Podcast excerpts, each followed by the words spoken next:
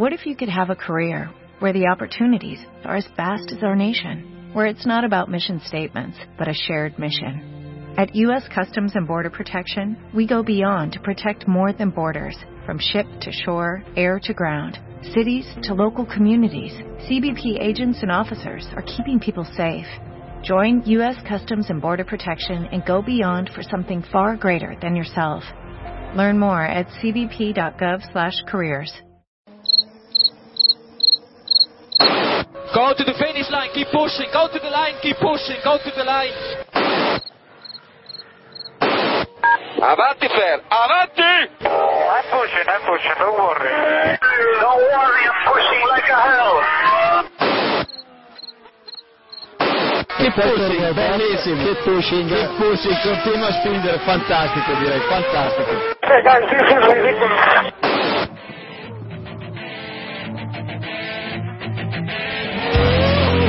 Comienza Keep Pushing, tu podcast de Fórmula 1.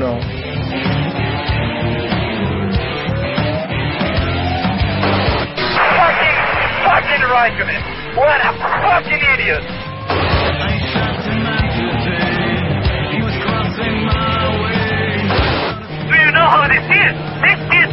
Fantastic.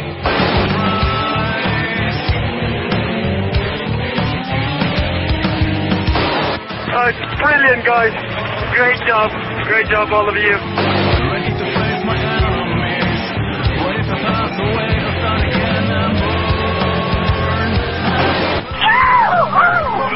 We did it!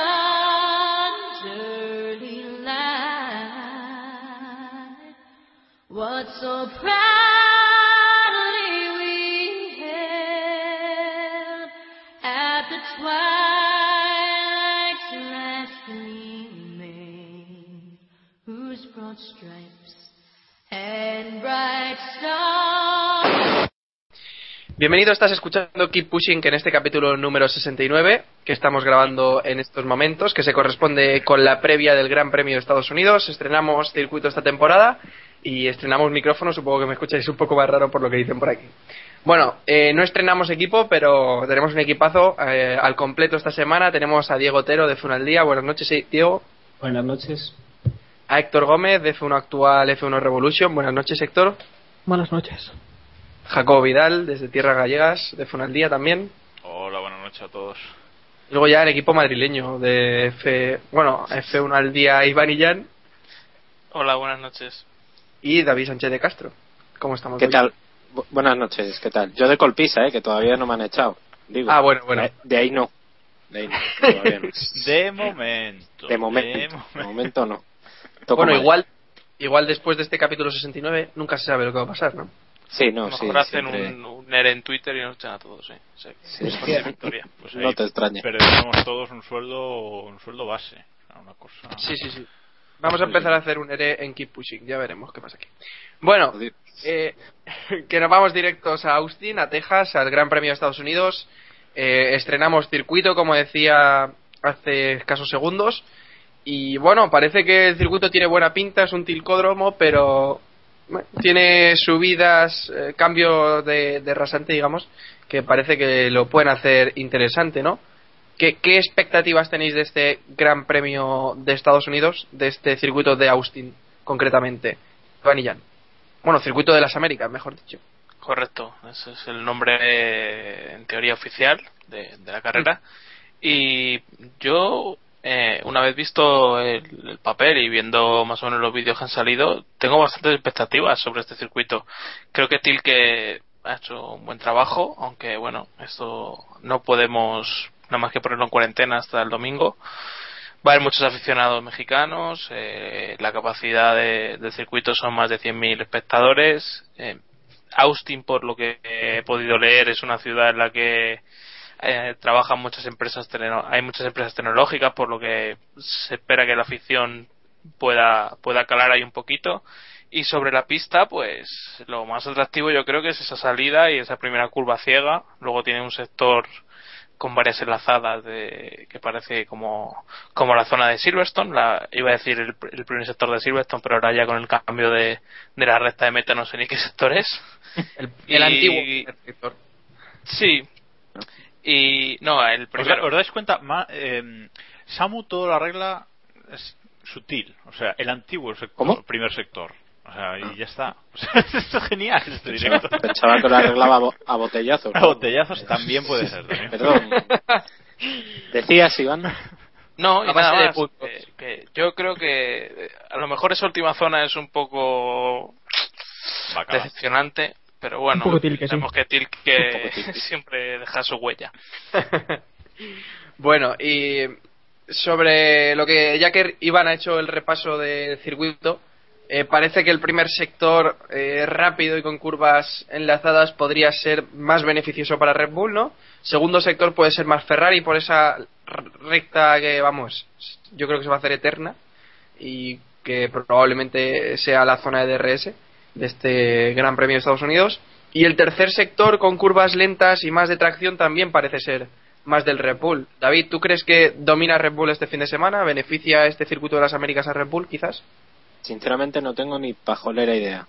Eh, a ver, en principio todos los circuitos que quedaban desde hace dos carreras en adelante le iban bien a, a Red Bull, pero es que este es un circuito nuevo, no sabemos, por Mm. ejemplo, el asfalto, eh, no sabemos cómo va a estar, si- me imagino que estará bien asfaltado y que no habrá los típicos problemas que siempre ha habido en los últimos años en, en circuitos asiáticos sobre todo. Eh, y bueno, en principio le va a ir bien. Mm, No lo sé. No lo sé. Bueno, también hay que tener en cuenta que esto es Estados Unidos, que no es India, no es Corea Sí, del sí, Sur. sí, sí. O sea, me imagino, por eso digo, me imagino que estará bien hecho. Pero Con todos nuestros respetos para nuestros oyentes indios y coreanos. Dicho Bueno, sea. para los indios, no sé. bueno, Jacobo, Sí, ¿algún no. mensaje que enviar a los indios? No, no, que, que ya está bien de, de no pagar. Que, que, que mira lo que han hecho con HRT por no pagar. O sea, es una cosa que. Pero después después lo comentamos. No no quiero. Bueno, luego, luego nos metemos. ¿Qué esperas tú de, de Austin, circuito de las Américas? Bueno, pero ahora un poquito, un poquito lo que lo que dice Iván, ¿no? Es un tilcódromo, pero parece que mm, por fin Tilke se ha dado cuenta de que se pueden hacer subidas y bajadas en los circuitos, no hace falta que sean todos llanos como Corea, Abu Dhabi, etcétera. Eh, y bueno, eso lo hace interesante, sobre todo la primera curva y la, y la primera parte del circuito. Y luego, bueno, ha querido hacer ahí hacia el final una especie de curva de curva 8 de Turquía, pero bueno, creo que es un poquito un poquito bastante más light porque bueno es más abierta y no creo que les cueste tanto a, a los pilotos. Eh, lo que pienso es que creo que ya lo dije la semana pasada lo que pienso es que Austin va a beneficiar mucho a mucho a Red Bull. Sobre todo el primer sector eh, creo que vamos va a ser suyo de largo. Y luego también lo que es la zona así como del estadio y tal creo que, que también que también va a ser suya. Entonces va a ser difícil va a ser difícil batirles pero bueno hay una, una recta muy larga la recta de atrás es muy larga y ahí supongo que pondrán ahí el DRS eh, con lo cual bueno adelantamiento seguro que veremos y seguro que nos da espectáculo. Yo creo que, que sobre todo es un espectáculo y que y ojo a los abandonos porque siempre en un circuito nuevo eh, el- los pilotos desconocen los secretos de- del circuito y puede haber muchas sorpresas Sí, aparte es un circuito en el que se esperan altas temperaturas, por eso de que está prácticamente en medio del desierto de Texas, ¿no? Si no me cuelo. Sí, Bueno. en teoría va a haber más de más de 20 grados, tampoco es mucho, pero hay que tener en cuenta que, que por la noche sí que sí que refresca, aunque yo no sé si eso va a afectar realmente a, a la carrera, claro. Si se disputa a mediodía no hay no va a haber ningún problema con eso. Bueno, luego nos comentará nuestro meteorólogo Héctor Gómez eh, Claro, claro. su, su previsión del tiempo, Perdona, que seguro que, per- perdona por meterme en, en temas que no, No Sí, pasa sí, nada. seguro que, es, que es- ha sido un estudio, una investigación bastante elaborada. Bueno, Héctor, ¿qué esperas tú de este circuito de las Américas? Es un circuito que parece un parche de, de distintos circuitos, ¿no? Porque a mí la, la larga recta me recuerda a China. Y la primera zona, como decía Hombre, Iván, si no me Largas equivoco, rectas tienen, a- tienen unos cuantos en largas rectas, pero Sí, sí, pero esa larga, esa recta tan larga me recuerda a China, que también es eterna. Sí, luego también decía, creo que así Iván, ¿no? Las enlazadas, así tipo Silverstone. también Silverstone, Suzuka sí, tiene... ta- Sí, también se hablaba de, de Hockenheim, Curva ocho que la invertida. zona final muy la, la curva 8 invertida, ¿no? De, de Turquía. Y a mí es un circuito que me gusta, que sí que me ha gustado bastante. Yo creo Eh, que... También tiene algo de, también tiene algo de Montmeló. ¿eh? Sí, es una copia, es un... Hablo de la Ah. torreta, de la torre de, Sí, sí, sí. sí. de los números. La meta, sí. Yo creo que, que aparte de, de ese punk, es lo único bueno que ha hecho, que ha hecho Tilke, este circuito. Veremos a ver si, si funciona. Y todavía no hemos rodado en él, ¿eh? Y todavía no se ha rodado en... Bueno, nosotros Bueno, no bueno, vamos a rodar. visto ya, visto lo visto, es que los otros eran muy, muy Tilke. Y, y yo creo también que actualmente Red Bull es el mejor en todos los sectores. Da igual que lo pongas en curvas rápidas que en curvas lentas, ya lo hemos visto, ha sido el mejor. Pero bueno, en la última carrera ganó un Lotus. Así que no sabemos tampoco lo que va a ocurrir. Y Aunque Red dominó, Bull era, y dominó McLaren. O sea que. y dominó McLaren. Aunque Red Bull era el mejor equipo también, ¿eh? Sí. Bueno, Y- y- debemos haberlo visto. ¿Y tú, Diego, ves a Red Bull dominando? ¿O, Yo. o más igualdad? Quizás se Yo puede meter la- también ahí. Yo tengo la. No sé, yo tengo la sensación de que va, de que este va a ser un gran premio para Hamilton. Si todo le va bien, que es mucho. En el caso de McLaren y Hamilton ya es mucho pedir, pero yo tengo la sensación de que McLaren va a seguir dominando. Recordemos que en Abu Dhabi, si no hubiesen tenido el problema, Hamilton hubiese doblado a todos los pilotos prácticamente. Iba muy sobrado. Y yo tengo la sensación de que este va a ser un circuito que va a beneficiar a McLaren. Creo que hay que tener en cuenta a los Lotus, están bastante fuertes, ahora se han crecido con la victoria. Decían que esperaban tener otra victoria más antes de terminar la temporada. No sé hasta qué punto. Lo, lo de ojo con los Lotus lo dices por la salida y Grosjean, ¿no? Y esa curva ciega. También, aún, no- aún no he llegado, aún no he llegado a eso. Eh, y como decía, y bueno, eso, y los Red Bull en principio también deberían ir. Yo creo que va a ser una carrera un poco entre esos tres equipos: Lotus, Renault, eh, Red Bull y McLaren. Y Ferrari me da la sensación de que no van a estar a la altura. Y aparte de eso, lo que comentabais antes, los abandonos, yo creo que es muy importante. Esa primera curva vamos a tener lío, seguro. Si no en la primera vuelta, en algún momento. Y, y eso, va a haber bastante, pinta que va a haber bastantes abandonos, así que podemos tener sorpresa. Incluso podría abandonar uno de los, de los, de los contendientes al título. Pero bueno, que, que Grosjean, para Grosjean la primera curva siempre se ciegas, ¿eh? No, da igual, da igual que sea una recta, ¿no? Esa primera curva con Grosjean, con Maldonado, con Brunito y con alguno más puede ser especial. Bueno, Pero bueno, que, que lo de... Lo estamos cortándonos. Dale, dale. Eh, eh, no, que digo que también eh, Lotus y... Es decir, Mercedes y Williams también pensaban que iban a conseguir más victorias esta temporada y ya hemos visto que, que al final nada, ¿no? Así que lo de Lotus, bueno, toca ver, pero bueno, creo que va a dominar McLaren o va a estar ahí arriba junto con, con Red Bull y Ferrari, pues veremos. En carrera bien, pero en calificación siguen estando muy atrás. Jacobo, ¿querías decir algo? No, era una tontería. Eh, digo que que, Como todo, que los Red. Bull, que, los que es tier- este chiste creo que ya lo hicimos la semana pasada, pero da igual que bueno, Austin es tierra de vaqueros, o sea, que ojo con los toros que igual tienen que Reciclando chiste. Hay gente que no nos escucha todas las semanas, hay que Ahora- machacarles un poco, si no Ahora es cuando Jacobo dice Eso que no. Red Bull es el único monoplaza que ha rodado aquí en Austin. Así que. No, sobre, sobre todo porque es Lotus. Lotus ya había ya rodado. Perdón, perdón. Red Bull rodó por cuando no había nada, rodó por la tierra. Claro, claro. la tierra. A eso me refería, a eso me ellos refería. conocen los secretos Eso les de sirve. esas- del asfalto. Sí, sí. Ellos saben por dónde ir. Bueno, Dejaron trampas eh, en el circuito. Seguro, seguro. Oye, que, Sí, sí. que hablando de Red Bull y el circuito, mucho, peloteo he visto yo por parte de Red Bull en- con respecto a, bueno al regreso del Gran Premio de Estados Unidos, ¿no?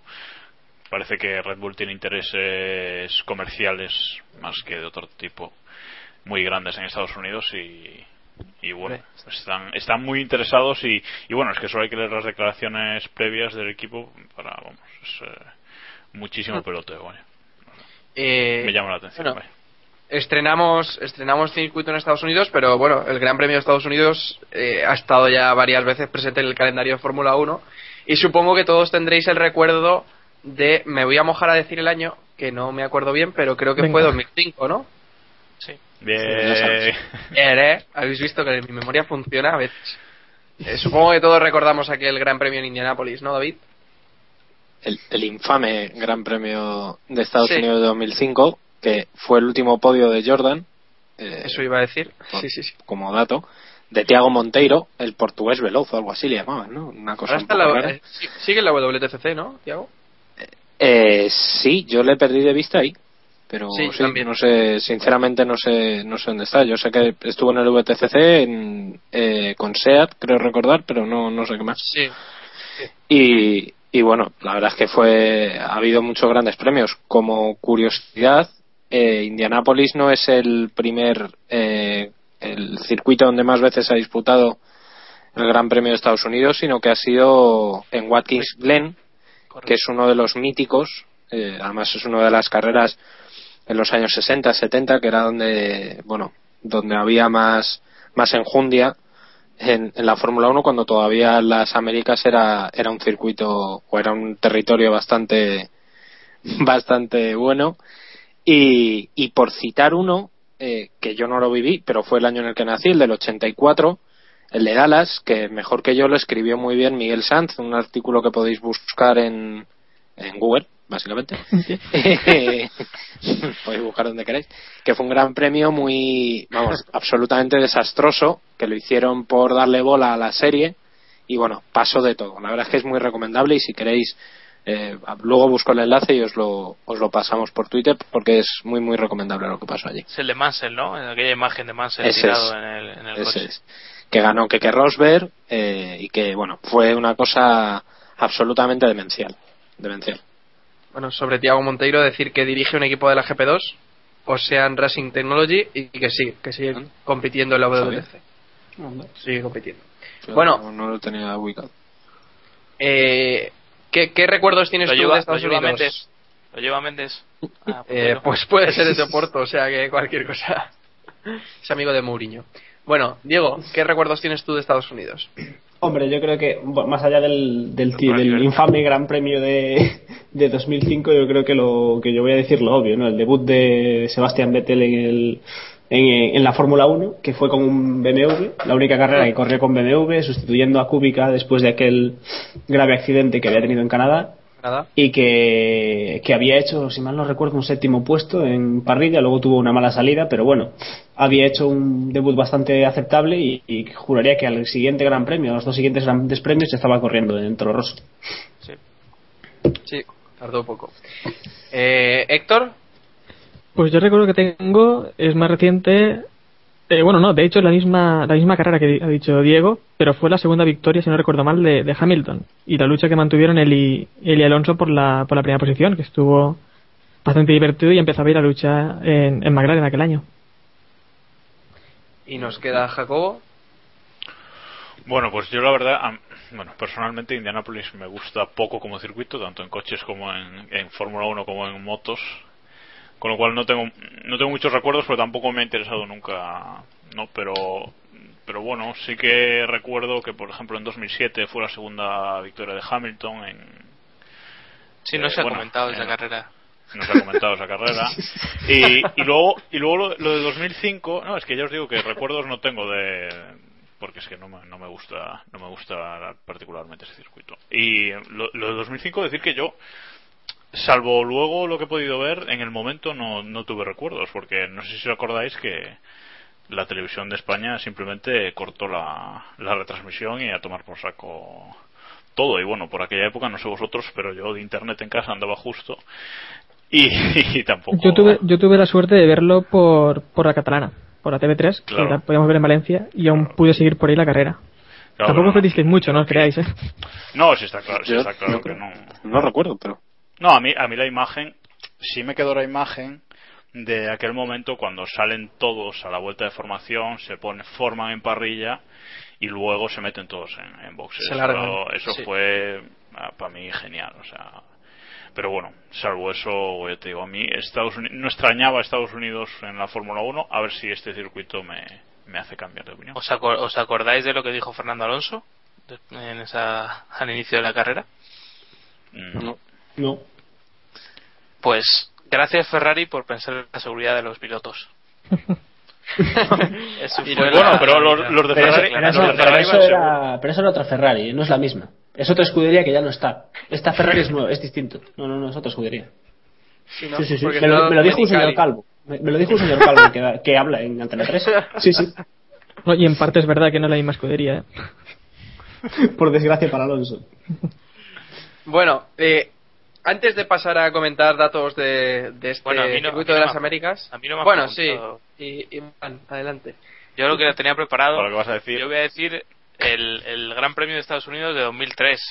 Eh, no sé si os acordaréis, fue una carrera, pues prácticamente decidiéndose el campeonato. Eh, eh, fue una carrera bastante en lluvia. eh, fue la carrera que salió Michael Schumacher de, de atrás y Rubén Barrichello le hizo un poco el tapón en la salida para que pudiera poco. posiciones. un poco bastante y fue la carrera en la que sancionaron a Juan Pablo Montoya con un drive-thru por ¿A la de la bandera negra? chocarse no por chocarse con con Rubén Barrichello que fue lo que le quitó un poco las opciones de, de hacerse con el campeonato que, que debía haber ganado en mi opinión así que siempre tengo esa esa Y memoria según, de esa carrera según estoy según estoy viendo, fue el último podio de Frentzen en, en la Fórmula 1 con un Sauber. un gran dato el último podio de un piloto valenciano no De Alicante, de Alicante. era. Sí, cuya Sí, sí, madre por- hace paellas buenísimas, ¿no? Sí, sí. Gracias por el dato, Jacob. Muy ¿Qué todavía, estoy esperando que le quiten el- los títulos a Schumacher, como hicieron con. con-. Bernie no va a permitir eso, pero vamos. Ni aunque demuestren que Schumacher se metió de todo. Bueno, pero visto, visto lo visto, aún tenemos tiempo para eso. O sea, Bernie puede morir y luego ya investigan a Shumi y ya le quitan lo que sea. Su hija puede. Sí, sí. Pero ojo, solo, solo os voy a dar un dato y ya cerramos si queréis esta- este desvarío. Si nos ponemos a revisar sanciones y demás, lo primero que tendríamos es un título de campeón del mundo para Felipe Massa. Ojo, ¿eh? Calla, hombre, calla. A lo me- que a lo mejor es mejor dejarlo todo como está. No ambiente, no ambiente, eso es verdad. Pero bueno, que el tema del dopaje en la Fórmula 1 también es un poco particular, ¿no? ¿Qué, qué empresa lo lleva o qué organización lleva el tema del dopaje? El que Bernie quiere, ¿no? Y como eso se trata también un Pues el poco... dopaje, en teoría, solo lleva la, eh, la Agencia Mundial Antidopaje. O sea, como es un campeonato mundial. ¿En la Fórmula 1 teoría, seguro? Bueno, si se rige por los reglamentos eh, generales Sí. del deporte. Creo sí. que no, ¿eh? hace, Creo que entró no. hace poco, ¿eh? Entró- Ah, vale, creo que vale. entró hace poco, sí. Bueno, claro, sí, desde que entró en el movimiento olímpico, en teoría sí se rige por el COI, Claro. por la normativa es. COI. Pero antes no lo sé. La verdad, no, no Yo creo que antes no, pero desde que se rige por. O sea, hay una serie de procedimientos y es, es a lo que a lo que entras. Hombre, es que antes, imaginaos lo que podía haber salido si le hacen un control antidoping a James Hunt, por ejemplo. Sí, por, por, por citar el más bestia, pero vamos, que de ahí para abajo, Es que- ¿eh? Sí, sí, sí, sí. En fin. O a Yuji Ide. Tú imagínate lo que fumaba ese chaval. ese chaval. Venga, seguimos. Mira cómo se ha quedado. Bueno, ¿Qué fue de Yuji Ide? A ver. Sí, sí. Venga, Samu, date, dale A vida a ver, esto. que- Dale, que vida a esto porque si que no. me, me había preparado yo un dato, eh, sí, un dato muy relevante, y os lo quería, os lo quería comentar con vosotros y con todos nuestros oyentes. Y es que, mm, bueno, en las últimas temporadas hemos tenido varias carreras nuevas, ya sabéis, Corea, India y, y Abu Dhabi. Y eh, en las, eh, en Abu Dhabi y en eh, India ganó Vettel la primera, bueno, la primera edición de los dos gran- grandes premios y en Corea dominó las primeras 45 vueltas hasta que abandonó. abandonó. No sé si pensáis que a Vettel se le dan mejor los circuitos nuevos o se adapta mejor a, a las nuevas situaciones que, que otros pilotos. No. Y ahí- Hombre, Sí, yo creo sí. que coincide que ha tenido coches para Sí. ganar. Si, simplemente. si revisas esa estadística hacia atrás, antes de eh, los anteriores grandes premios, el, primer, el ganador había sido siempre Fernando Alonso, casi siempre, en Singapur y en alguno más. por Claro, ahí. pero en Singapur Corea. Todavía no tenía monoplaza. Corea. Sí, Corea. Eh, al final no es yo creo que es casualidad que cualquiera de los obviamente cualquiera de los pilotos buenos que tenemos en la parrilla en principio tiene más facilidad o presumi- pues, eh, suponemos que tiene más facilidad para aprender el circuito pero yo creo que cualquiera de ellos les sobra los entrenamientos libres y lo que han trabajado en el simulador para para tener todo a punto que Vettel puede tener algo de ventaja, quizás de cara a que el simulador de Red Bull parece que es el mejor uno de los mejores eh, de la Fórmula 1. Sí, pero más allá de McLaren, eso, Junto con el de McLaren debe ser. más allá de eso no creo que, que sea algo relevante.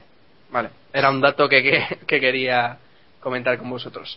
Bueno, el DRS no sabemos dónde va a estar. Nos pregunta Sí. por Twitter. Sí que sabemos dónde va a estar, pues. Ah, no, no, no, no, no, no, no, tira, tira, que no sabemos. Perdón. Que sí Vale, que no vale. sabemos. Eso es. Lo podemos suponer. Hombre, tiene que ser la recta entre las curvas 12 y 13, Tiene ¿no? que La ser que la es igual que Doble zona, ¿no? ¿O qué? la, la recta No que parece a. China.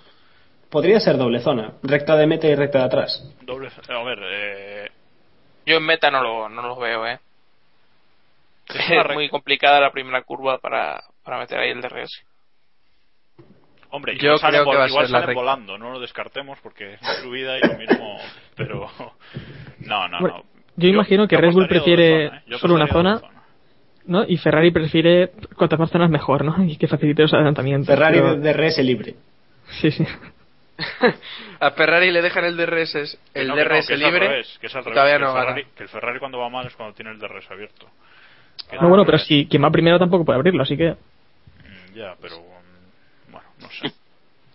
Yo Ya apuesto, buscarían yo un apuesto por, vacío doble legal. zona, por doble zona, ¿eh? veremos, pero vamos, en la recta de atrás seguro y creo que hay la duda de, de si en la recta de meta sí o no. Yo es que creo que la FIA estos últimos años han preferido, eh, prefieren pasarse y que haya demasiados adelantamientos que hacerlo, que meter muy poca zona de DRS y correr el riesgo de que sea un gran premio aburrido, entre comillas, ¿no?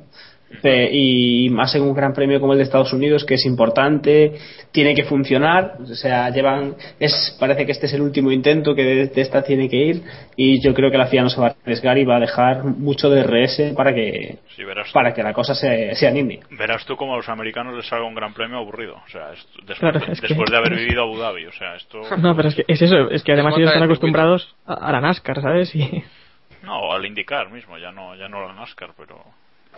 Ellos quieren espectáculo y sin. Y vamos, que, que mucho DRS, como dice Diego, yo creo que va. DRS. bueno, mañana, hasta- mañana seguramente lo sabremos, mañana pasado. Hmm. DRS hasta, hasta en boxes, ya veréis. Bueno, que decía que nos comentaba Juan Muñoz a través de Twitter que, bueno, nos preguntaba, mejor dicho, que qué nos parece Austin, ya hemos comentado eso, y que si pensamos que va a haber una o dos zonas de DRS, más o menos también lo hemos comentado. Sí, él dice que él, a él le gustaría más que hubiera solo una. Yo creo que con la recta de China, que le van a poner ese nombre ya por alusiones, La recta de eh, habría bastante. Ya he creado el concepto, ¿eh? La recta de China, ya lo sabéis. Bueno, eh, neumáticos, Pirelli acaba la temporada con un planteamiento bastante conservador, porque no saben muy bien lo que se van a encontrar aquí en, en Austin, y tenemos neumático medio y duro este fin de semana. No sé si queréis comentar algo al respecto, supongo que no habrá muchísimas paradas en boxes, ¿no? Dos piedras como dos horas. A ver cómo lo que Sí. decíamos, que son en principio, en principio Pirelli espera dos paradas, pero también han dicho que podría caer solo una. Una, eh, o sea, eh, Una el y duro. depende de la temperatura. O, O el, o, el, o el asfalto está hecho de lija o va a ser una parada. Sea, Parada como hay Dios. es que Es que no es, no es que lleven el duro y el blando, o sea, que haya No, no, no. posibilidad, es que llevan el medio y el duro, o sea, los dos compuestos más, más duros. Que por cierto, el viernes van a llevar un compuesto más de. van a dejar a los equipos usar un, un juego más de duros. Sí, sí, sí. sí, bueno, eso es Para- normal. Para que prueben, pero vamos. Que Pero porque es circuito tampoco- nuevo y tal. Sí. Sí, sí, sí. Que, que aquí, dos, como dices tú, dos piedras, o sea, yo creo que, que el duro les aguanta toda la carrera si quieren, o sea. Sí, sí, yo también lo pienso. O sea, No, a no sé. A ver, luego está también ver cómo se cómo es el circuito de ya no solo el asfalto, sino de cómo se comportan las frenadas el coche. Quién sabe, igual la primera curva que no lo creo, ¿eh? pero bueno, desgasta mucho las gomas o sabes, también hay No, que ver pues pinta. la potencia, no tiene pinta, ya lo sé, pero bueno, hay que hay que verlo Sí, sí. allí y a ver cómo se desgasta el neumático, igual la curva 8, que no es 8, que no es la 8, eh, desgasta, La, rec- la recta China, la curva 8. la curva 8 que no es la 8 eh, pues desgasta también mucho lateralmente los neumáticos hay, hay que verlo pero no tiene pinta no tiene pinta de que vayan a sufrir muchas gomas vaya Pues sí.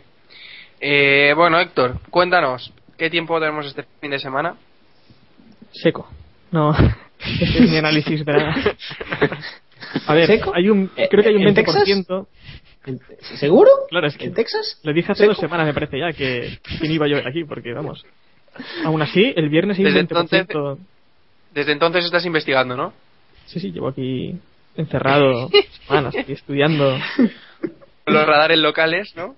Sí, sí. Estudiando el clima de la Bueno, a ver, dejad, dejad de decir el tiempo bien dicho. A ver, temperatura máxima, mínima, queremos... queremos Aquí me habéis preguntado si llueve, no, no me vengáis ya con, con tantos datos. No, a ver, eh, para el viernes sí que hay un 20% de probabilidad de lluvia, pero vamos, que, que no, que no va a llover. La lluvia, como mucho, para, para Brasil. Vale.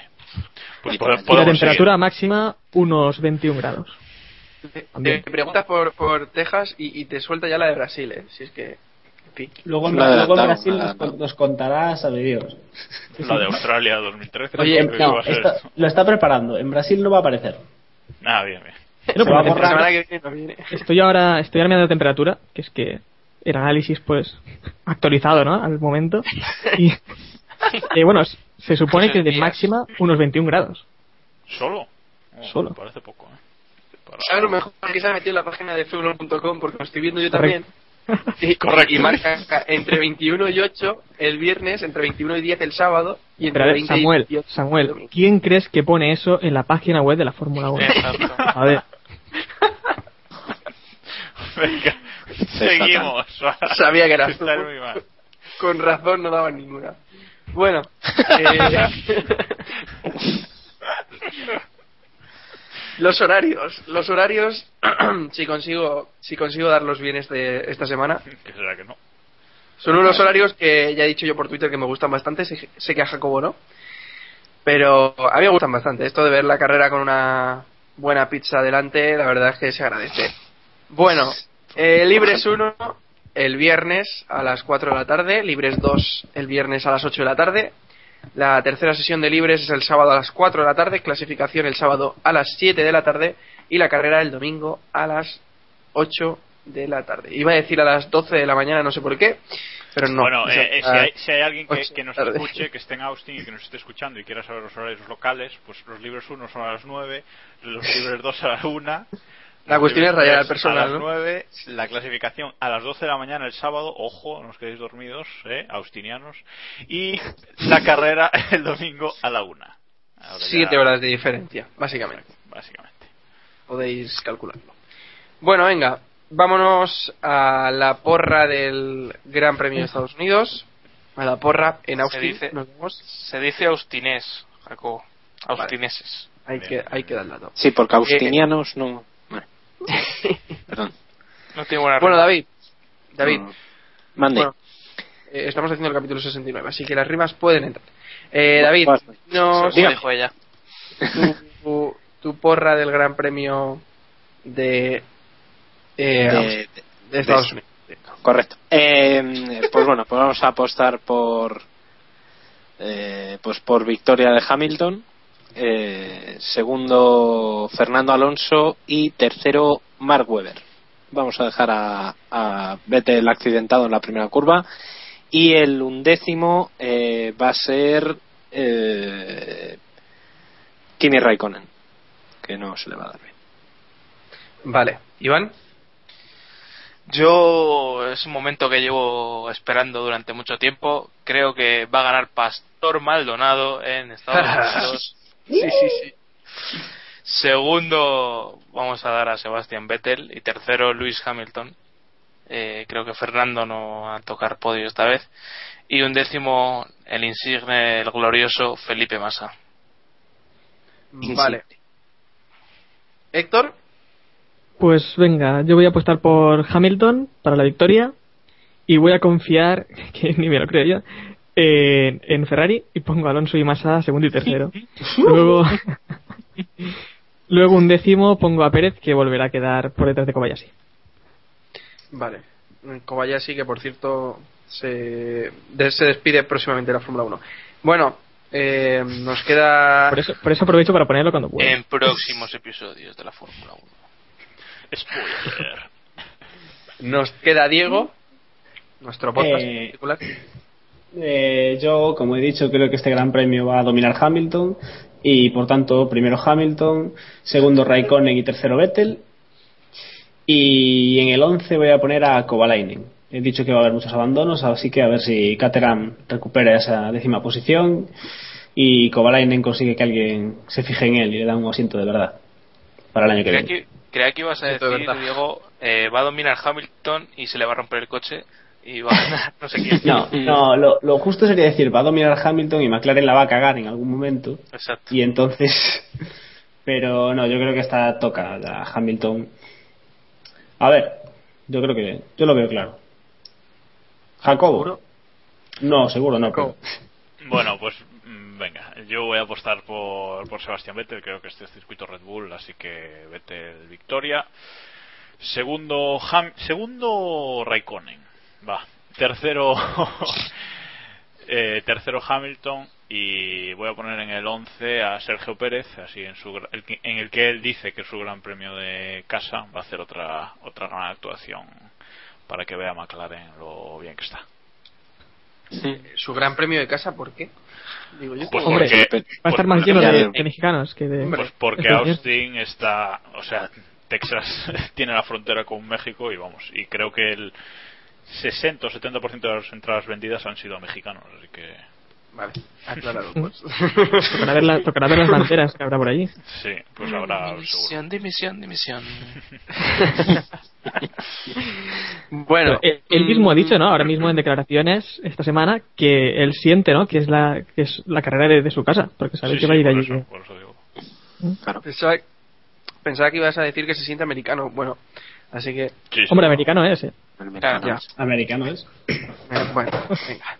Eh, yo digo, primero Hamilton, segundo Pérez, tercero Alonso y un décimo. Yo también le pongo un uno como Iván a Maldonado, pero le pongo dos unos. Un décimo Maldonado.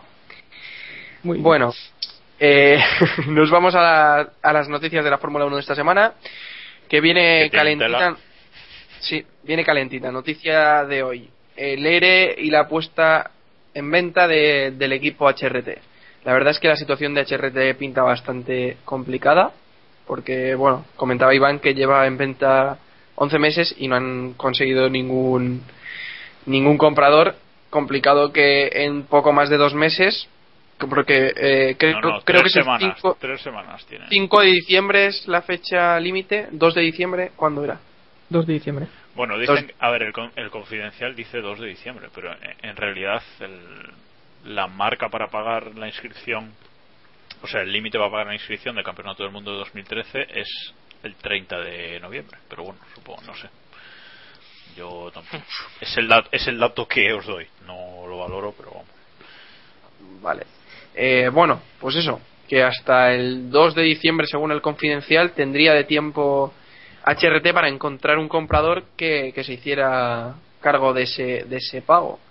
Eh, no sé. mm, no sé qué información tenéis, no sé David. cómo sabéis que está la situación. Momentos complicados de nuevo para HRT y bueno, de Tesan ya nos esperábamos esto, ¿no, David? Eh, bueno, sí, la verdad es que por. A ver, eh, lo explicaba muy bien eh, Iván esta tarde por Twitter cuando decía que es verdad que había momentos en los que nos- no nos hacíamos los locos, pero quizás sí que lo, sospechábamos que Tesan iba, iba a ponerlo en venta. Pero es que yo creo que hubiera sido Tesan, hubiera sido cualquiera.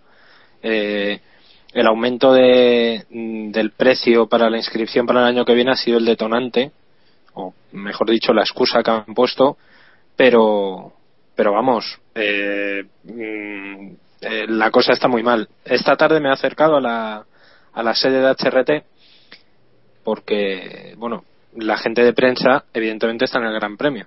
Y aquí en España en Madrid no han dejado a nadie.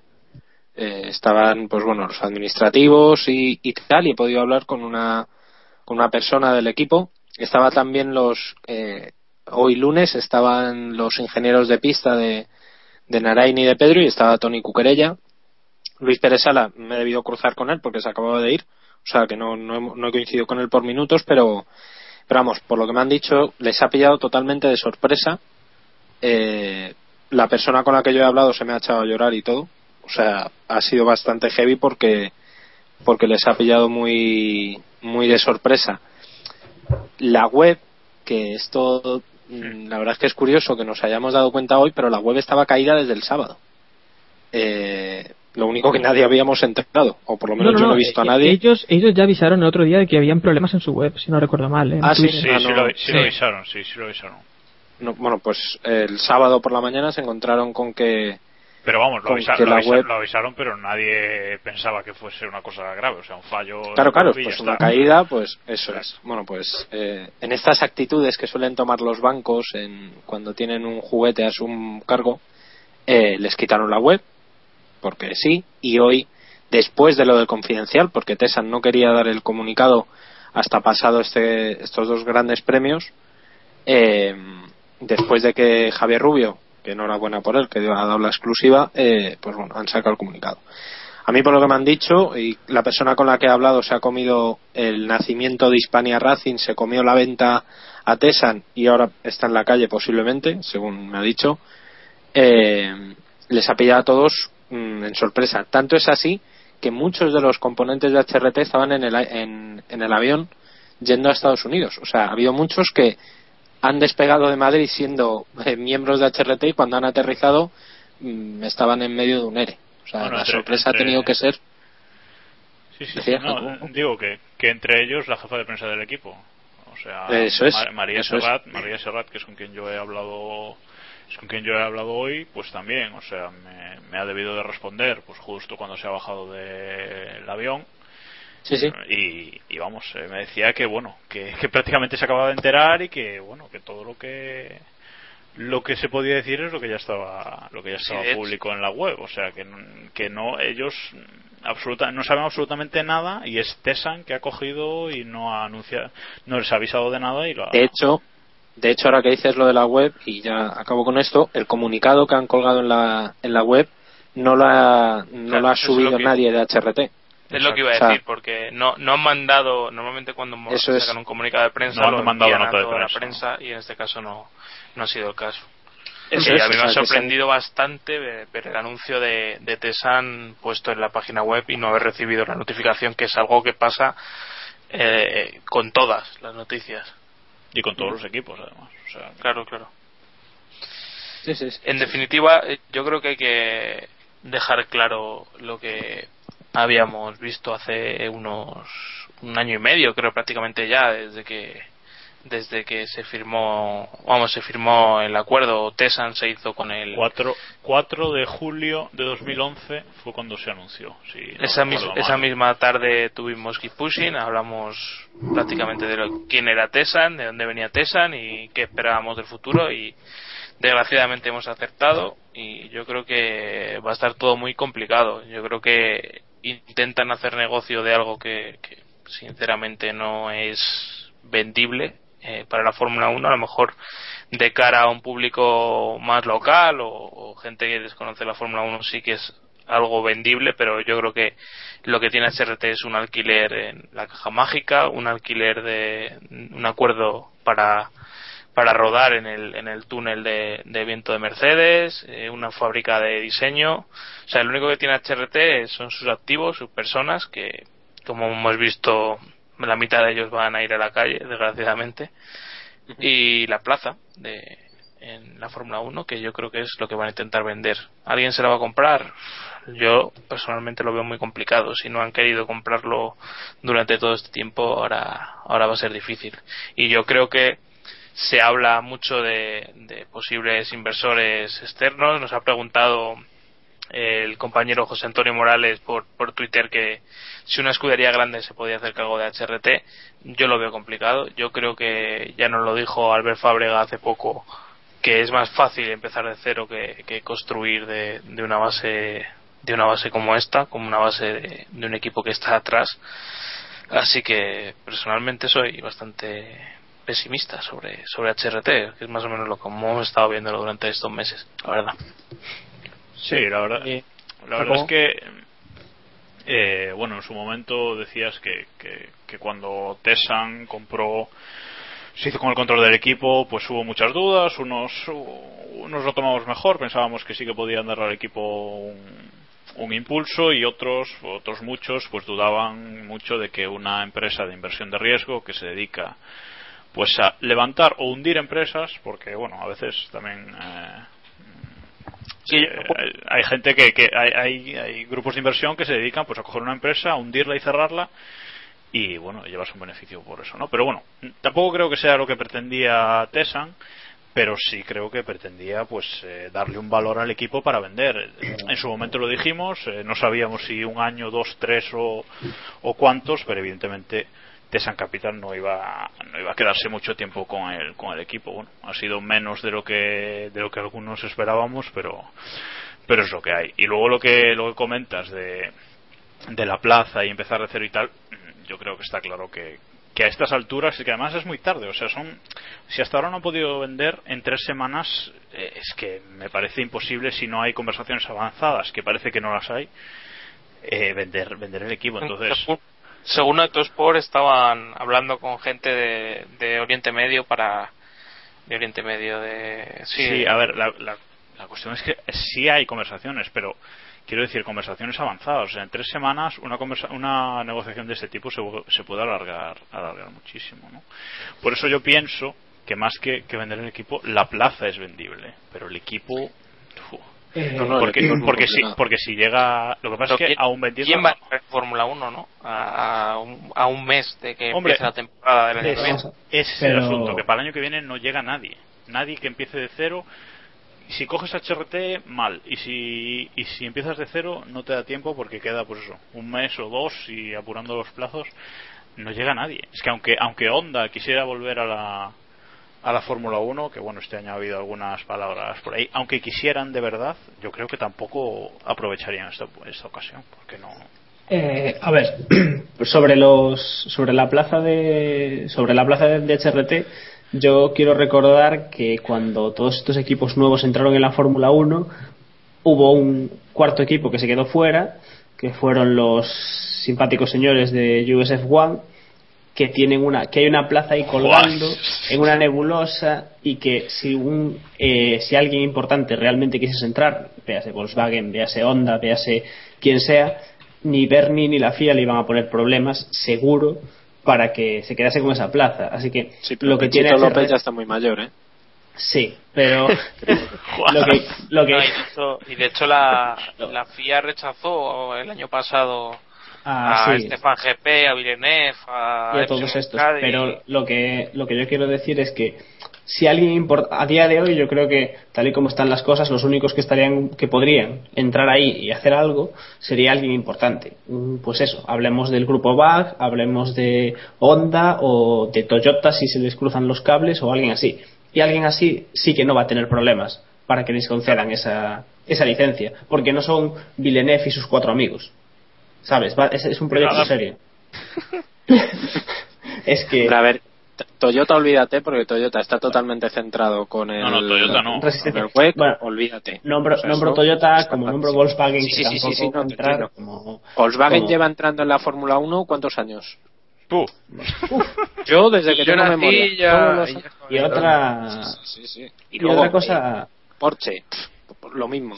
Otros que tal bailan. Si Bueno, es que todo, no lo- gente. todo lo que sea grupo BAG, eso. otra Claro, cosa claro. a tener en cuenta es que no es solo entrar el año eh, supongamos entrar el año que viene es que en 2014 se viene un cambio descomunal en Fórmula 1 y es, es un cambio en el que los equipos que están en la parrilla llevan trabajando el que menos pues habrá desarrollado ese coche durante dos años y tú vas a tener poco más de un año para desarrollar ese coche en paralelo con otro coche totalmente diferente que te has comido de HRT, porque a día de hoy la única opción de, quedar, de entrar el año que viene es coger el coche de, HRT y hacerlo de HRT de siempre. Cortar tres planos, pintar el coche de un color nuevo para que parezca distinto y a correr.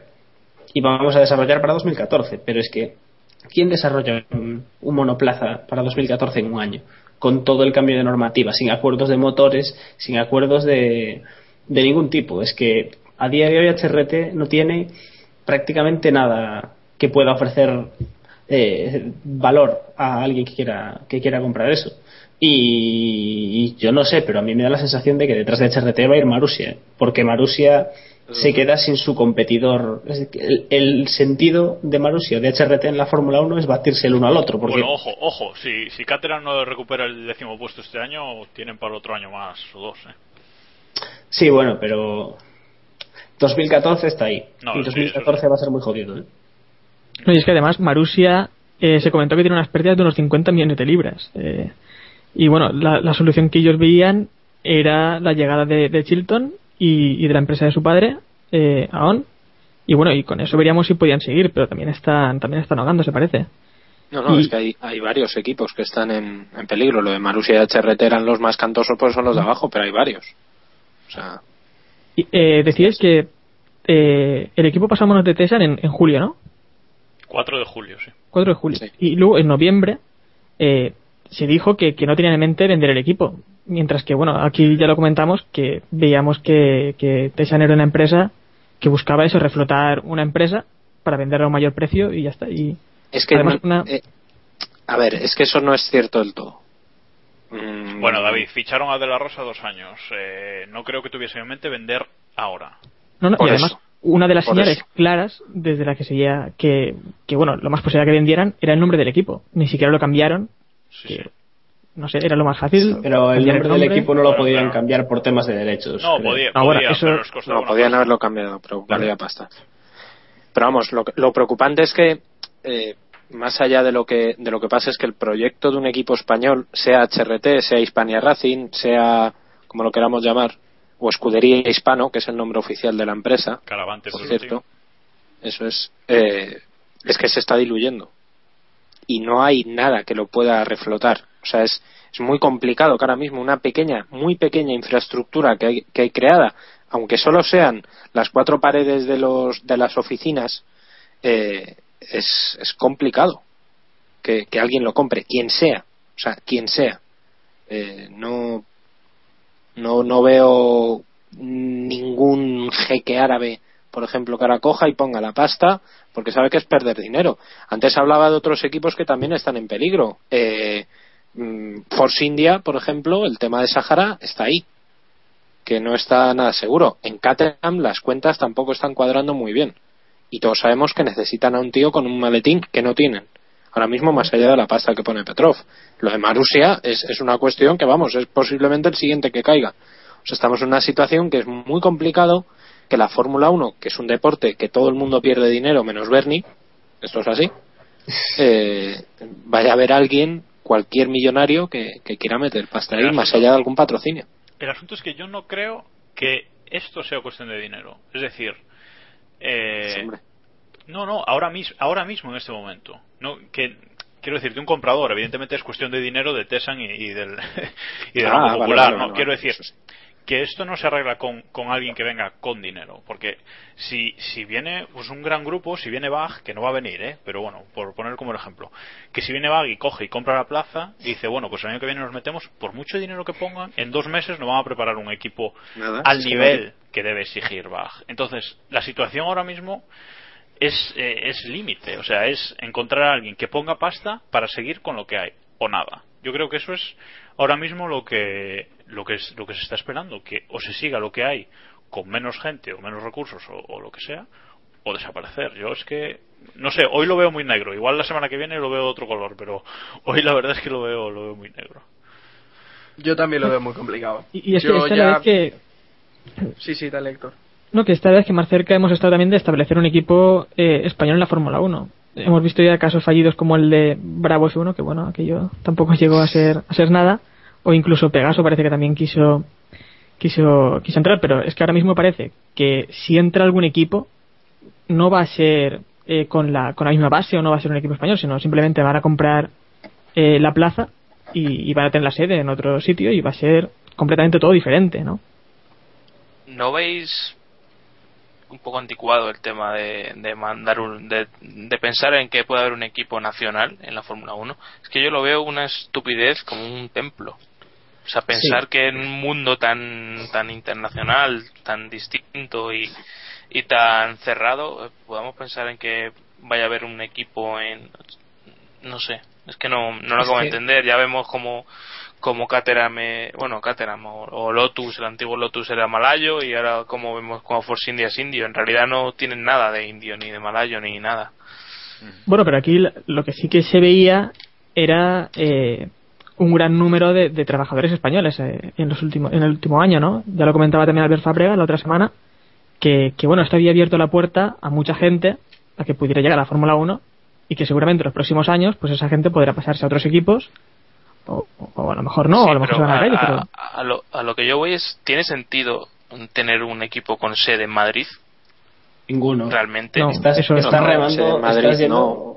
a Pero con sede en Barcelona o tal. Si es, a ver, es una cuestión, mm, no te digo de orgullo nacional, porque tampoco es, pero sí habían conseguido, por ejemplo, una cierta identificación con el público. Y era el Sí, típico sí, equipo es pequeño. ¿entiendes? Eso, eso es bonito. Igual que había mucha gente que nos gustaba o les gustaba Minardi, aunque fuera un equipo de Chichinabo que, que arreglaban el alerón delantero con tinta y. ¿Entiendes? es que eso, al final, es una cuestión de, de cariño. Yo creo que HRT, pues sí se había ganado un cierto cariño general, al menos aquí en España, eh, del público, y eso es, la verdad es que es una pena. Más allá, que hab- habrá mucha gente, evidentemente, que no ve más allá de la bandera, etcétera, etcétera, y esto todo el mundo lo sabemos, pero, pero bueno, eso es una pena. No, pero creo, creo que Iván también se refiere a que, por ejemplo, eh, ¿de dónde Red Bull? Red Bull, pues, bueno, Ah, no, está se, supone, claro. se supone que es un equipo austriaco, pero ahí solo está Sí, la marca. con la sede- Luego- Eso al, al- al Con la sede final de ¿no? Milton Keynes, es que yo creo que en España no se acabaría de entender eh, que, que un equipo, pero es por cómo somos. O sea, eh, hemos visto, hemos leído a, a el artículo de, de uno de los periodistas más famosos de, de nuestro país diciendo que, que los Por pilotos alemanes se dejaban pasar por, por Vettel, lo cual es una estupidez. O sea, yo creo que a Timo Glock o a Schumacher le importa tres narices que Vettel sea alemán o No, no, no. de Albacete. Y la gente que lleva motores Renault, no se entiende. tocándose con Alonso. Bueno, pero este no es el tema. a, lo, a lo que me refiero es eso, que, que, que no existen nacionalidades. O sea que. Bueno, pero yo, no sé. yo creo que en el caso, en el caso concreto de HRT, eh, no se ha hecho lo del, lo del nacional, lo del equipo nacional por, pues por buscar, no sé. Yo creo que Tesan ha cogido el equipo y lo ha hecho para darle valor al equipo, porque ha- yo creo que ha sido la única forma en que ha visto de darle un valor al equipo, de revalorizar el equipo para luego venderlo, ¿no? Es lo Sí, que- pero con una visión de, de aquí. O sea, Sí, sí, de aquí, de aquí totalmente. o sea, la visión sí, sí. de, de, de, De hoy es- locales. de- claro. Mm. Sí. Es que, es que al final estaban haciéndolo todo un poco pues a contracorriente. Lo normal sería que un equipo pequeño tuviese la sede en Inglaterra porque es donde están todos los equipos o la mayor parte y es donde más fácil van a tener tener ingenieros, tener colaboraciones y demás. Y no sé, yo tengo la sensación de que Tesan se, se, están, se dieron cuenta en algún momento durante esta temporada de que lo que ellos pensaban que podían arreglar inyectando, no sé, 30 o 40 millones de euros durante un par de años, pues se han dado cuenta que tendrían que inyectar 100 o 200 y dijeron, uy, esto ya así no nos compensa. Y se creyeron que iban a solucionar, a reflotar la escudería con calderilla, entre comillas, y han visto que no, que así no hay manera y, y han dicho cerramos y pista. Una pregunta, eh, por añadir un tema más a lo que estamos hablando de, de HRT. Eh, quizás también una de las cosas que más preocupa a los aficionados eh, dentro del futuro de HRT es el futuro de Pedro de la Rosa. Si Pedro se queda fuera de HRT, prácticamente ya su carrera por terminada, ¿no? Por lo menos en la Fórmula 1. Ah, David, sí, ya se da hablar. Pedro va a volver a McLaren. Y lo No, sabéis no, todos. no, no, no, no, Pedro, no, va. Pedro va a volver a McLaren. Que no, que no, que no, que no, que Pedro de la Rosa se despide de la Fórmula 1 de manera inmediata ya. Porque es que ya lo de HRT lo cogió de rebote y, y recordemos que McLaren está en un proceso de cambio en el que posiblemente Pedro no, no encaje. Eh, mm, yo, estoy- no estoy a ver, acuerdo, es ¿eh? un sitio, a ver, es un sitio donde siempre va a poder volver y es una puerta a la que va a tener ahí, pero a lo mejor ya no va a poder ejercer un cargo o, o tener un papel de probador porque es que ya no tiene sentido. A lo mejor el papel de Pedro puede ser más cercano al que tiene Alex Kurz en Williams, que quizás es un, es un perfil más cercano a ese, o a lo mejor Pedro de la Rosa se tiene que dar cuenta de una puñetera vez mm, de verdad que ya no tiene hueco en la Fórmula 1 y que debería abrirse a, otros campos. Eh, y lo hemos hablado mil veces.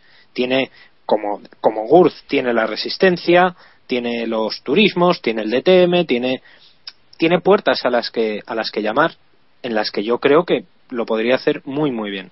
A mí me preocupa bastante más que Pedro de la Rosa por ejemplo Dani Clos que es un piloto que estaba en progresión o por lo menos que habían metido la cabeza ahí y ahora vamos a ver dónde encaja Pero Kloss ya lo tenía No, negro. HRT.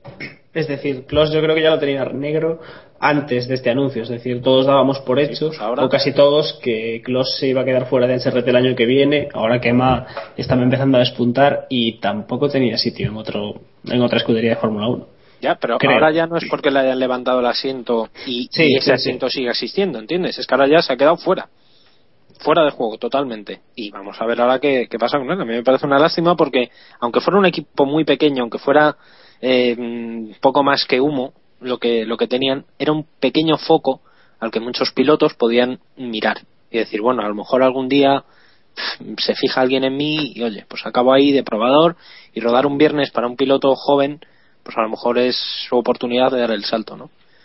Y se ha perdido ahí un, un hueco, partiendo de la base que esto, más allá de que sea español, la desaparición de un equipo de Fórmula 1 es, es, es desastroso para, Bueno, para el deporte. Por, por, por partes. Yo sé- no estoy de acuerdo en que, en que Pedro no vaya a volver a McLaren y se olvide de la Fórmula 1. Lo que no te voy a rebatir es que se tiene que ir a la Resistencia o al DTM o a donde le dé la gana, pero tiene que competir. Pero Pedro tiene que, si se queda ahora sin asiento, que eso es lo más probable, irse y competir, donde quiera, pero competir. Pero eh, yo también pienso como Diego que en McLaren tiene un sitio enorme, Pedro. O sea, sobre todo ahora, y, y más que nunca creo que el año que viene, con un piloto joven, eh, eh, hispanohablante y, y que va a necesitar mucho apoyo Claro. que Baton que Baton no le va a dar. O sea, porque eh, Sergio Pérez va a necesitar mucha ayuda, yo creo, eh, el año que viene en, en McLaren. Mm. Y Baton no se la va a dar. Gary Buffett, por Dios, no se la va a dar. Eh, o sea que creo que más que nunca Pedro de la Rosa encaja en McLaren eh, el año que viene. Eso sí, ya no como piloto probador, sino pues eso, como decías tú, un papel rollo Alex un papel mentor, eh, pues no te digo yo que no pruebe, que no, que en el simulador no, no pruebe piezas o le o pues eso ayuda a Sergio Pérez con los reglajes, etcétera, etcétera. Vamos, Pero un papel, un papel Margen en Ferrari. un papel Margene, exacto, exactamente. Un papel Margene y compitiendo y compitiendo en otra cosa, porque es que no puede estar ahí ya para hacer nada más. Y yo creo que si se queda sin nada el año que viene lo vamos a ver ahí. No sé, Iván, ¿qué querías decir?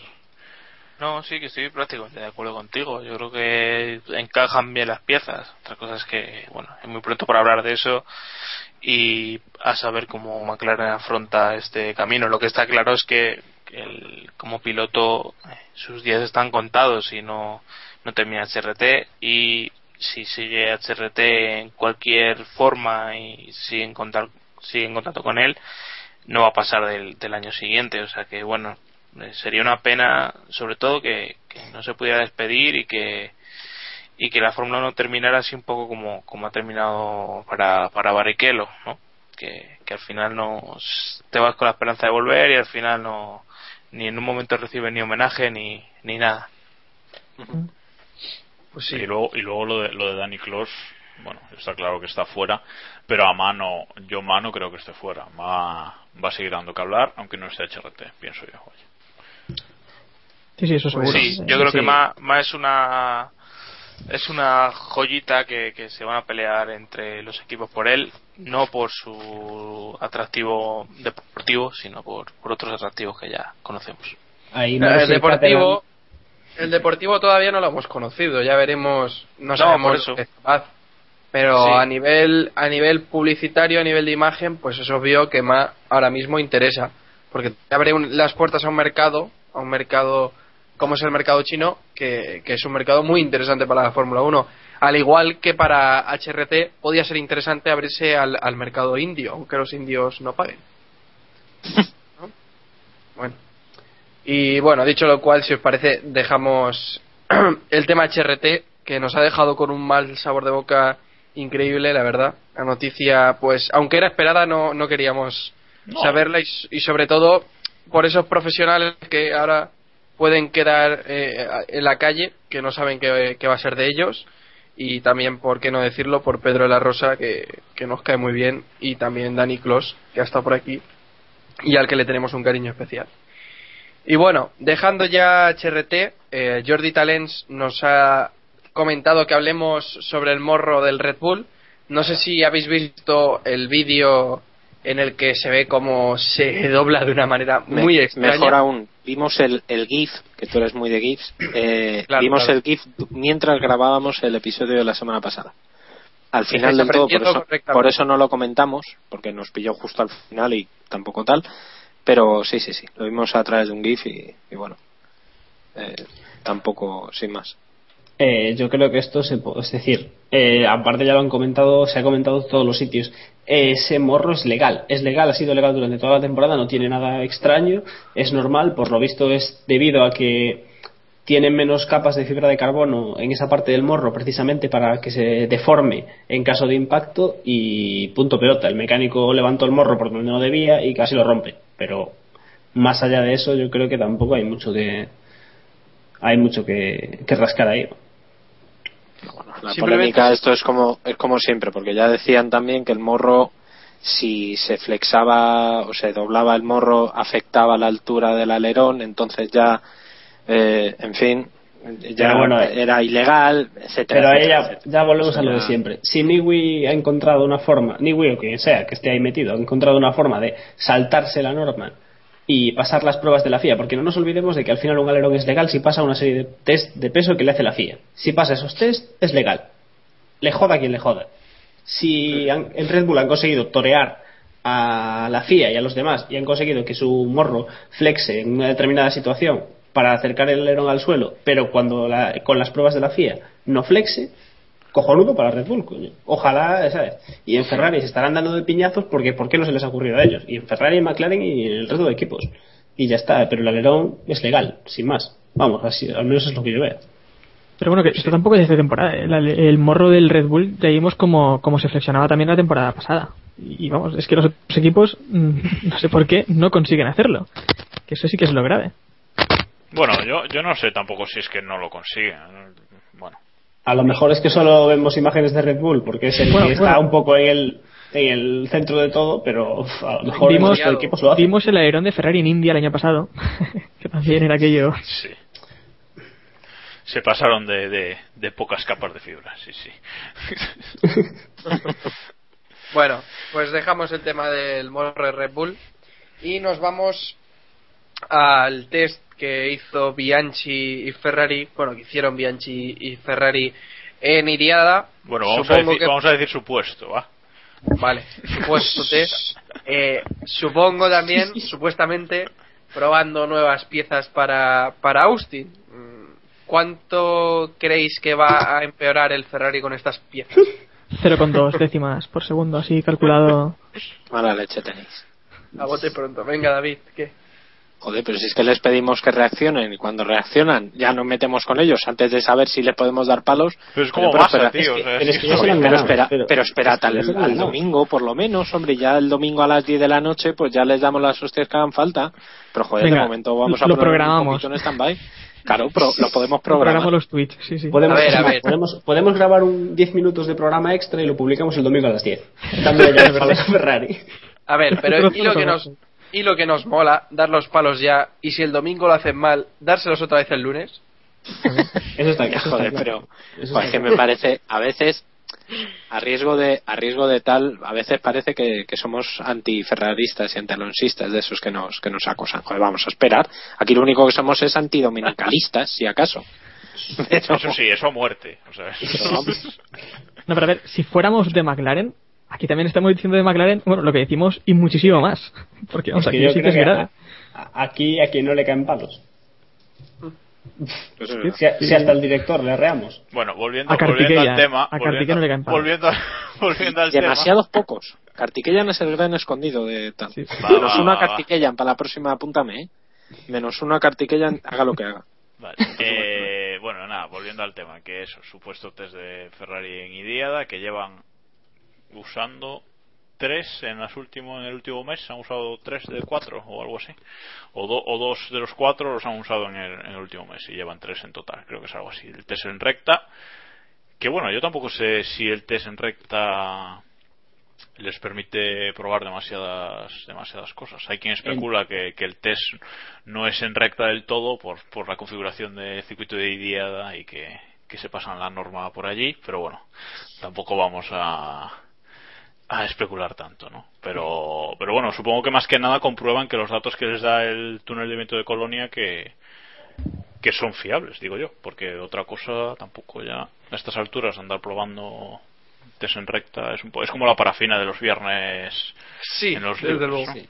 No, pues, hombre, yo supongo que sí. Yo creo que lo que hacen básicamente en estos test es validar los datos que tienen del túnel de viento para, para, para comprobar que eso va por donde debería ir. Pero hasta que lleguen a Austin y monten los, las casa- los casarros en el coche y empiecen a correr, no sabrán nada, realmente. Y se den cuenta que no funcionan, entonces ya podemos darle los palos. Pero tú no decías Ese que es no podíamos dar palos.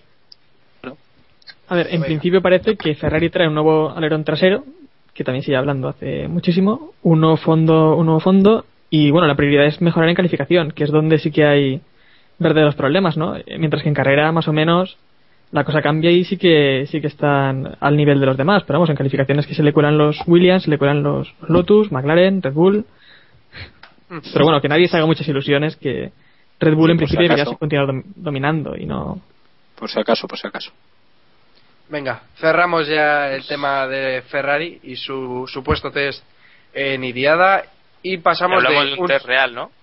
Claro, eso iba a decir. De un supuesto test pasamos a un test que de verdad tuvo lugar. No sabemos si el de Ferrari tuvo lugar, pero el de Dani Juncadella con el F60, si no me equivoco, ¿no? Al final fue el F60 el que probó. Y al, prin- y al principio. al principio. Sí, sí, no, es que se comentaba que al final podía ser el, el de 2010, no el de 2009.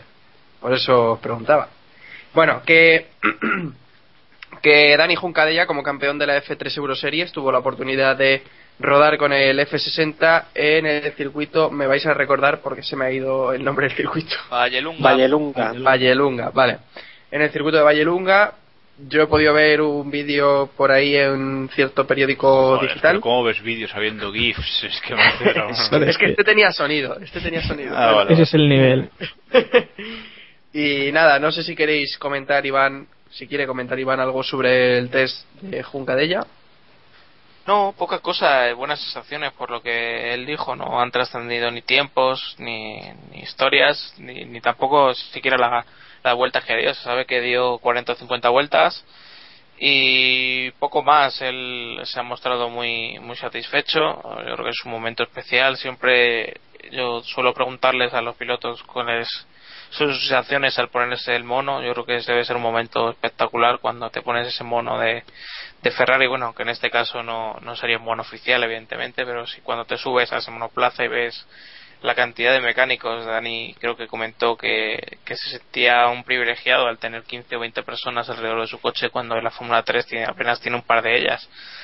Y nada, desearle que, que encuentre un, un asiento bueno para el año que viene y, poco más. No sé si David habrá estado más pendiente del test que nosotros. Eh, bueno, yo solo quiero comentar un- una anécdota que contaba Dani, y es que los mecánicos de, de Ferrari, le dicho mal y pronto, le putearon con la telemetría.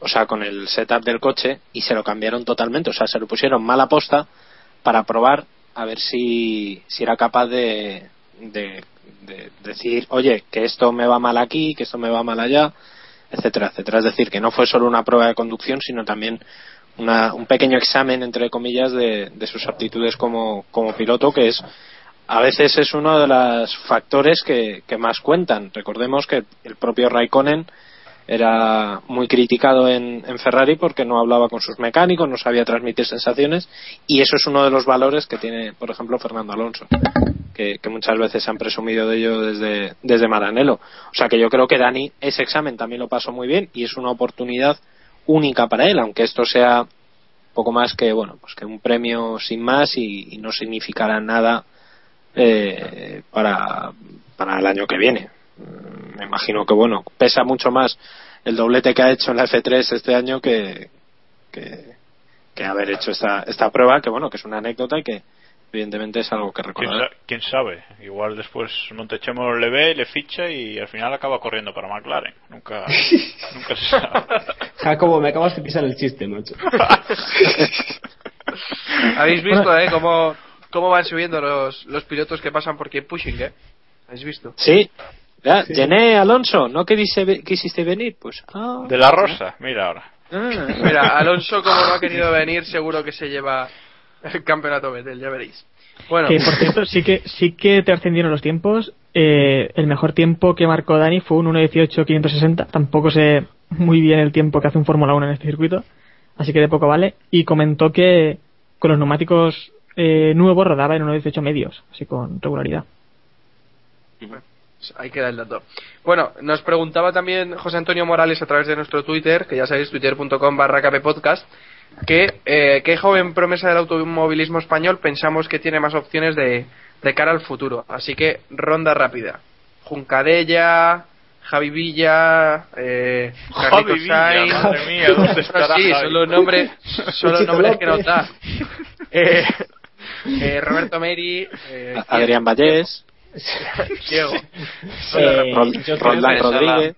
yo creo que Espérate, el único, yo creo que el único piloto que a día de hoy tiene más o menos posibilidades de acabar en la Fórmula 1 es Carlitos Sainz.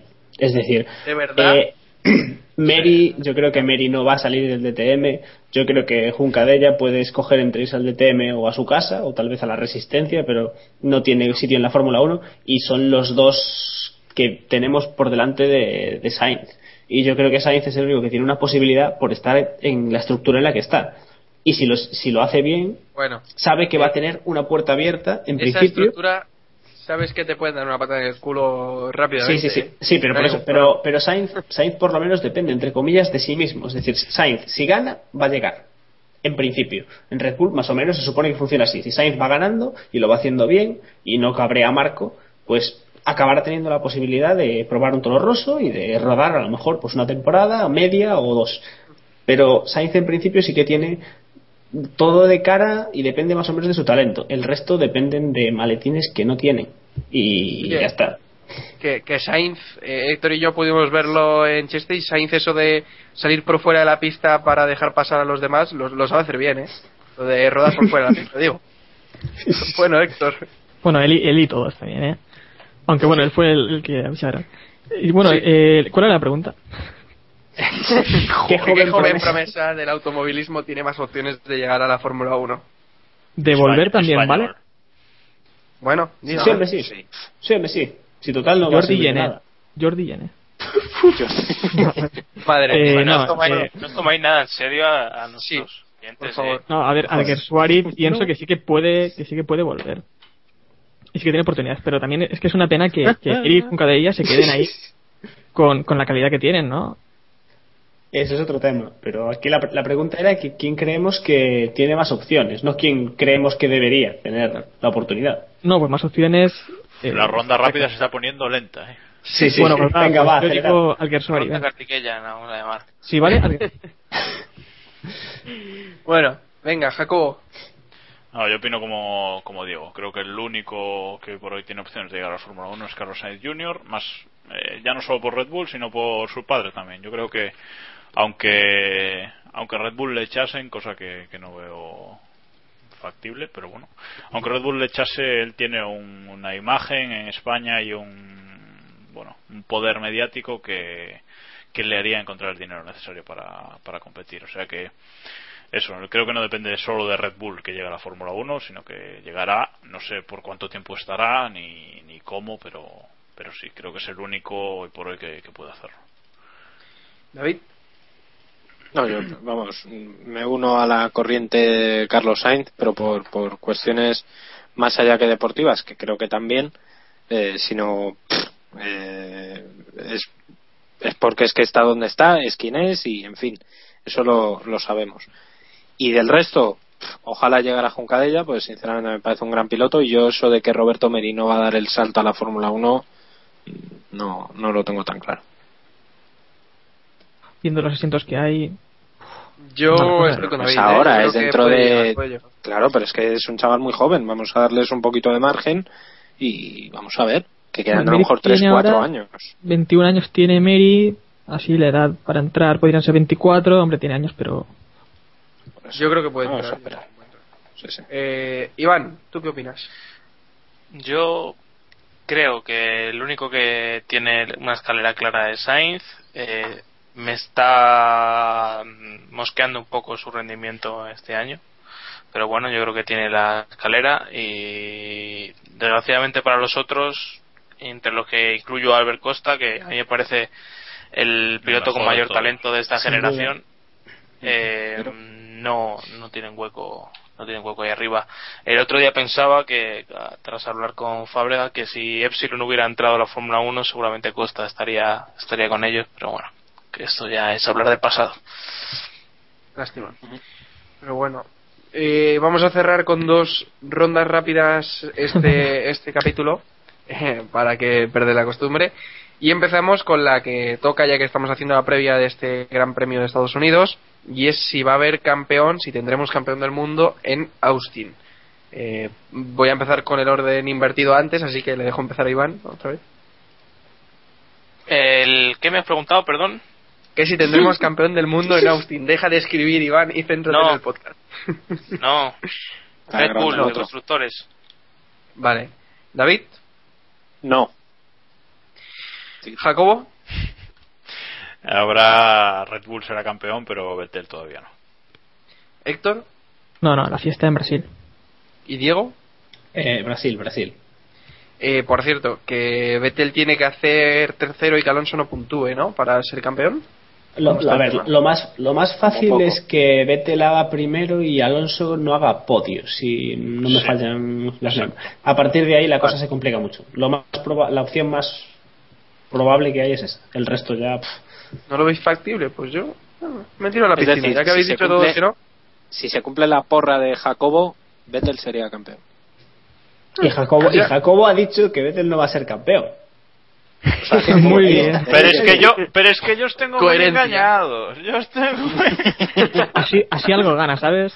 Jacobo, Jacobo lo que pasa es que quiere gafar a Vettel para, para que no gane Austin y gane Fernando.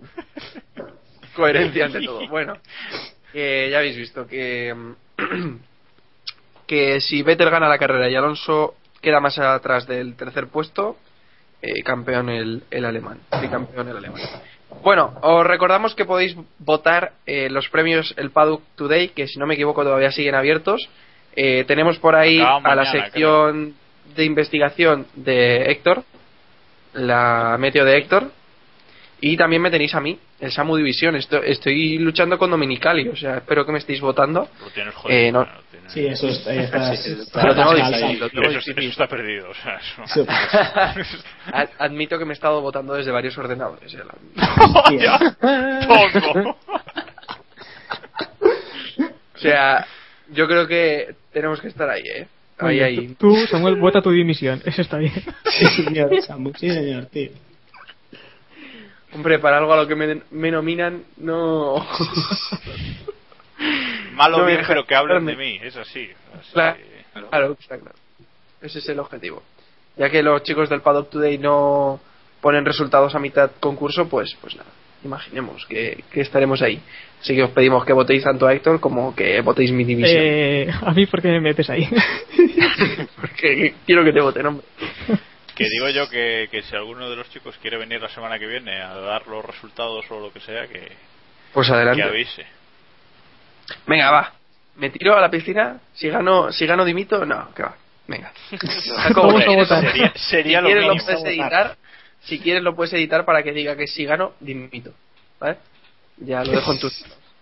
Métele un, métele un piquidito de estos tuyos, Jacobo. No, bueno, no. chicos. Bueno, Iván, ¿no quieres destriparnos alguna peli así para terminar? ¿Otra vez? o- No. No, la de Sena a lo mejor. Bueno, Darth Vader es el padre de... Joder. El padre de vamos a ir Ayrton. cerrando De Suárez. Ah. Vamos a Bueno, no había una ronda rápida aquí. ¿Qué pasa? Que estamos estancados. No, ya está, ya. Ah, Bueno, a ver, oyentes, enviadnos, contacto, enviadnos por correo rondas rápidas porque a nosotros no se nos ocurren. Y jamones. Jamón- Ah, no, perdón. Por correo también, ¿no? Correcto. Sí, también. Bueno, venga, Pues- os recordamos cómo podéis contactar con nosotros, que lo podéis hacer a través de twitter.com barra capepodcast, a través de facebook.com barra keeppushingf1, a través de keeppushingf1 arroba gmail.com y gmail.com y de nuestro blog que es keeppushing.wordpress.com y nos podéis escuchar a través de iTunes y a través de. Y por ¿Queréis WhatsApp. decir algo más? Sí, por WhatsApp también nos podéis escribir y por Line si tenéis, pues también, como queráis. Por Messenger no. No, porque no. Ya no. Hala, eh, eso. Bueno, no sé si queréis decir algo más y como no, pues vamos a despedir este capítulo. Ya sabéis que muchas gracias por escucharnos y recordad, keep pushing al máximo. Adiós. Chamo división. Vota, vota ahí en el Paddock Today. Por la división. Pues hemos hablado de Williams, ¿eh?